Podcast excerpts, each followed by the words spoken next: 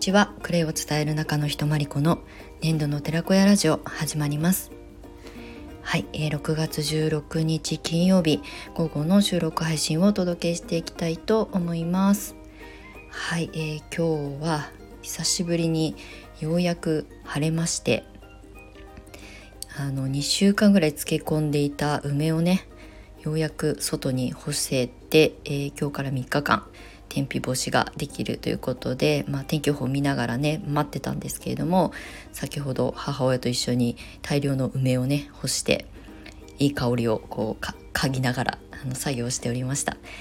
ねあの今年で3年目なんですよ梅仕事を始めてね最初始めた時最初にチャレンジした時は結構ね白カビが出てしまったりとかしてもう慣れない中ググってどうやってその白カビをあの増やさないようにするのかとかねいろいろ調べながらやったんですけどあの2年目からねお塩を変えたりとかして、えっと、つけ始めたら結構ねうまくいったんですよね。で今年も今回の梅塩漬けも成功しました。あの1ミリたりとも白カビは出ず あの仕上がりが楽しみでございます。はいあのえー、自然農法でね、あの作ってくださったむちゃ茶園さんというところのね梅をあの購入して1キロとあとうちのあの実家が持っている畑に梅の木があって、まあ、それはね後から 知らされたのでなんだあるんだったら買わなくてよかったのにって思ったんですけれども、まあ、その梅もね今年は初めてつけてみました。ちょっとねあの品種がそっちの梅はわからないのであの実家の庭の方はね。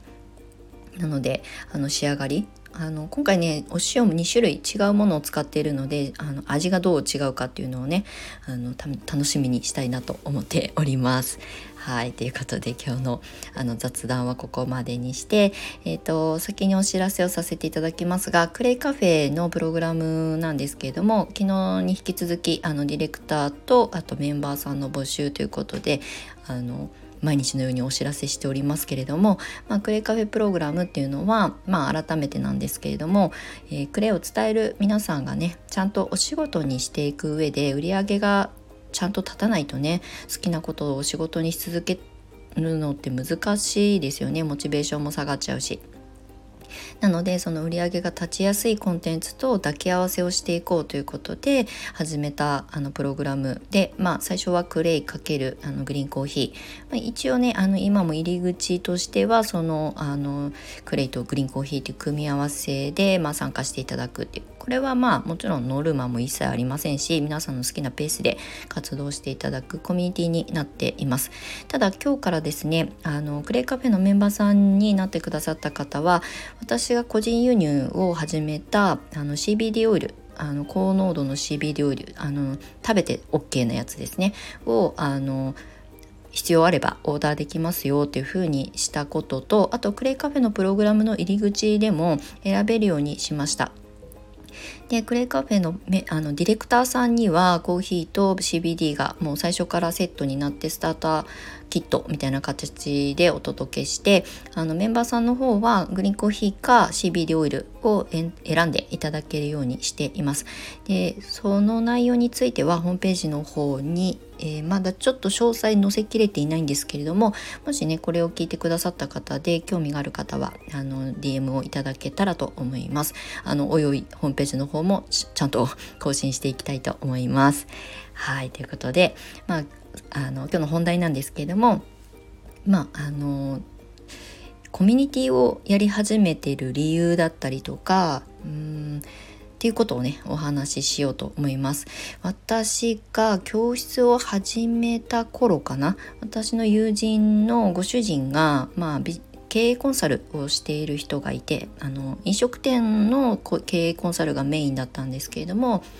あの業界ビジネスのコンサルをしたりとかっていうこともねちょこちょこやってる方だったんですよ。でいろいろねあの普通に友人でもあるので ご飯食べながら飲みながらあのいろんな仕事の話をして相談してたりとかした時にマリコさんはうんとその私がいつも採用してるストレングスファインダー、まあ、それを教えてくれたのも彼だったんですが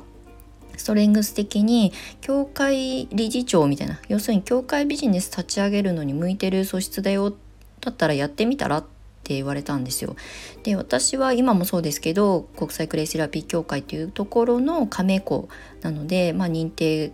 講師なんですよね。なので私がわざわざ外に出て自分で、えーと、教会を作ってそれを運営していくっていうのは全然考えてもいなかったたんですがただ私はもともとそういうあの組織に縛られたくないっていうタイプの人間なので一瞬あそういう道もあるのかってちょっとよぎったんですがうん、まあでもね組織を持っていくっていうことも、うん、まあその当時も今もそうですけどあんまり興味がないんですよね。もっと自由にあの自分が好きなことを発信したいっていうので、まあ、教会ビジネスみたいなあの教会の作り方はね教えてくれたんですけど、うん、なんか違うっていうのであの本当に一人で教室をやってきたんですけれども高校3年ぐらいえーと、コミュニティはあった方がいいよなっていうふうに思って始めたのが一番最初クレイカフェだったんですね。でその後クレイを伝える先生たちをサポートするっていうので年度の寺子屋コモンズっていうものを、まあ、発信したりとか。で今はクレイカフェに全て集約しております。なので考え方的にはクレイを伝える皆さんをサポートしたり横のつながりを一緒に作ったりとか何かあった時にみんなで相談し合えるあの今はオンライン上のコミュニティなんですけれどもそこで情報あの交換したりとかこんなことをあのやってみたらこういうふうに結果が出たよとかなんかこういうのを見つけたんだけどワークショップやる時に役に立つんじゃないかなっていうことを情報交換しています。うん、でこのコミュニティの目的っていうのはその組織ではなくてあくまでも横のつながりであり、まあ、誰かがあの、まあ、先導を切って一応、まあ、主催してるのは私ですけれども、えー、誰かの指示をあの、えーと仰ぐじゃないですけど指示を私もするわけではなくて私もこういうふうに考えてるんだけど興味ある人とか言ってねコミュニティに投げて「あ私興味あります」って言ってくださる方とかとあのまた違うことをねその中であの取り組んでいるような環境です。はい、でこれは私がその教会ビジネスとかいろいろその当時調べたこともあったりとか、まあ、私自身も教会の一員でもあるのでまあなんとなくねあの、まあ、仕組みだったりとかあの立ち上げ方とかっていうのは理解してるんですけれども私がコミュニティにまああの運営しようっていうふうに思ったのは、うん、なんかこうもうすでに教会はあるし、えーと、今クレイセラピーをね国内で勉強しようと思ったらそういう、まあ、学習できるあの組織っていうのはいくつかあってもう私が後から参入しても2番煎じになるんですよね。なのであのナンバーワン理論っていうのがあって、うん、やっぱり最初に立ち上げたところが、うん、ある程度の先行者利益を得ます。これはどうしてもねあのそういうあのテンプレートがあるのでそことねあの挑むというかそこに挑むとかっていうことには興味が湧かないし、まあ、そういう方程式があるんだったら後から参入してもうんなんかね あのここで成功するんだっていう強い意志がないとあとこうカリスマ的なねあのリーダーになっていないと難しいと思ったので私はその教会という形を取るんではなくてもっとあの参加してくださっているメンバーの皆さんとなんか和気あいあいというかあの楽しいことを優先して困った時に助け合おうねっで仕組みはとっても大事なんだけれどもあんまり仕組みにどっぷりと軸足を置かないようにしてます。これは、うん、やっぱりこう先にねあの仕組みを作って教会を発信してるあの団体がある中で差別化する上でももうちょっとね私の人となりとか、まあ、あの参加してくださってる皆さんの人となりだったりとかまあ、俗人性っていうんですけれどもそういったものをしっかりこう残した色濃いあのコミュニティ運営がいいなっていうふうに思っていてうんクレイカフェプログラムっていうのは組織ではなくって正直言うとあの正確に言うとクレイカフェというのが商品なんですね。プログラムが商品になってますなので商品とコミュニティがもうこう抱き合わせになってる状態なんですけれども、まあ、それをね運営してるっていう感覚で私は今あのコミュニティをあのこうバックアップする形でね、えー、毎日活動してるんですけれどもこれからの時代その仕組み化仕組み化ってねあのマンパワーでやり続けることに限界ってもちろんありますよね。365日24時間しか時間を許されていないのでできればこう自動化するとかね自分が寝てる間にも売り上げになったらいいよねっていうのは、まあ、一般的な考え方だし私もそれはとても大切な要素だと思うんですけれどももうねそういうサービスとかそういうビジネスモデルって溢れてしまっているのでそれよりは自分のマンパワーもしっかりある程度稼働させてで、えー、今回のクレイカフェに関してはこれは商品として私は皆さんにあのお伝えしているんですね、まあ、コミュニティなんですけどコミュニティ自体が商品になっています。でこれを圧倒的にあの、まあ、たくさん莫大的に人を増やしたいとかっていうことではないんですけどこれをしっかり皆さんの発信商品としてコンテンツとしてあの自分の強みにしていていただけたらいいなっていうふうに思って始めて今までやってきているのでまあ少しずつねメンバーさんとかね今回ディレクターさんも誕生しましたしあのディレクター候補の皆さんともこれからミーティングが控えているので、まあ、そういったあの皆さんの活動のステージアップなんかもお手伝いしながら私自身も一人のクレイカフェメンバーとしてあの現場をね経験しながら積み重ねていきたいと思っています。なのでクレイを伝えたいとかねこれをお仕事にしたいとかただ一人でやり続けることに不安があるとかねやっぱりね一人だとあのアイデアも尽きちゃうし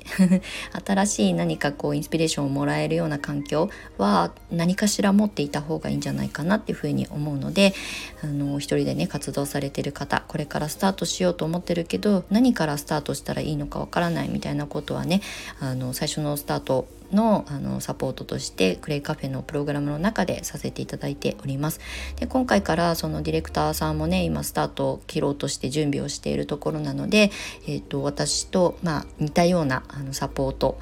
役を担っていただこうと思っているので、まあ、ディレクターさんの募集も引き続きあのしていきますので、えー、クレイカフェのメンバーだけじゃなくて自分でも小さいその中でコミュニティを作っていきたいなっていうふうに思ってくださる方は是非ご一報いただけたらと思います。私の場合はクレイカフェの中でやっぱりクレイとグリーンコーヒーあとは CBD オイルっていうものを自分で今採用しているのでそういったものをね届けながら。あとはメンバーさん的に言うとクレイとアロマをあのえっ、ー、とこう自分のコンセプトとして発信している方あとはね、えーと、クレイト農館士とかねあとクレイトカフェのオーナーさんがいるのでそういう、まあ、飲食と掛け合わせて発信している方もいます。あとは元医療従事者、まあ、というか医療関係でお勤めされた方が子育ての中で、えーと、クレイを伝えるでそこで、まあ、あのお家でねワークショップやったりとかする時に、まあ、おもてなしとしてグリーンコーヒー、まあ、それも販売していくっていうことであのジョインしてくださっているので結構ねあのみんなあの特性が違ったりとかするので面白いです。はい、もしねクレイとアロマで何かやりたいなと思ってらっしゃる方はそれあの専門のねディレクターさんが今回誕生しましたのであの相談しながらとかねあのアイデア出しを一緒にしながらあの進めていただけたらいいななんて思っております。はいということであの俗人性を残したコミュニティこれが商品としてコンテンツとしてみんなで一緒にあの発信して楽しく活動していきたいなっていうお話を今日はさせていただきました。はいということで、えー、最後まで長い収録にお付き合いいただきましてありがとうございました。あの連日クレイカフェのあのお話ばかりになっておりますがちょっとね今年はすごく力を入れたいなと思っているプログラムなのであの飽きずにお付き合いいただけると嬉しいです。なんかねあのそのプログラムってどういうあの内容なのか具体的に知りたいわっていう方は今あの事前カウンセリングっていうのを無料でねあのオンラインであのミーティング的なことができるように募集させていただいておりますのでホームページのニュースの方からご覧いただけたらと思います。えっ、と近々で言うと18日の日曜日の午前中11時から12時の枠が2枠残っております。ので、はい、そちらをご覧いただけたらと思います。はい、ということで、また次回の収録配信でお目にかかりましょう。年度の寺子山理子でした。またね。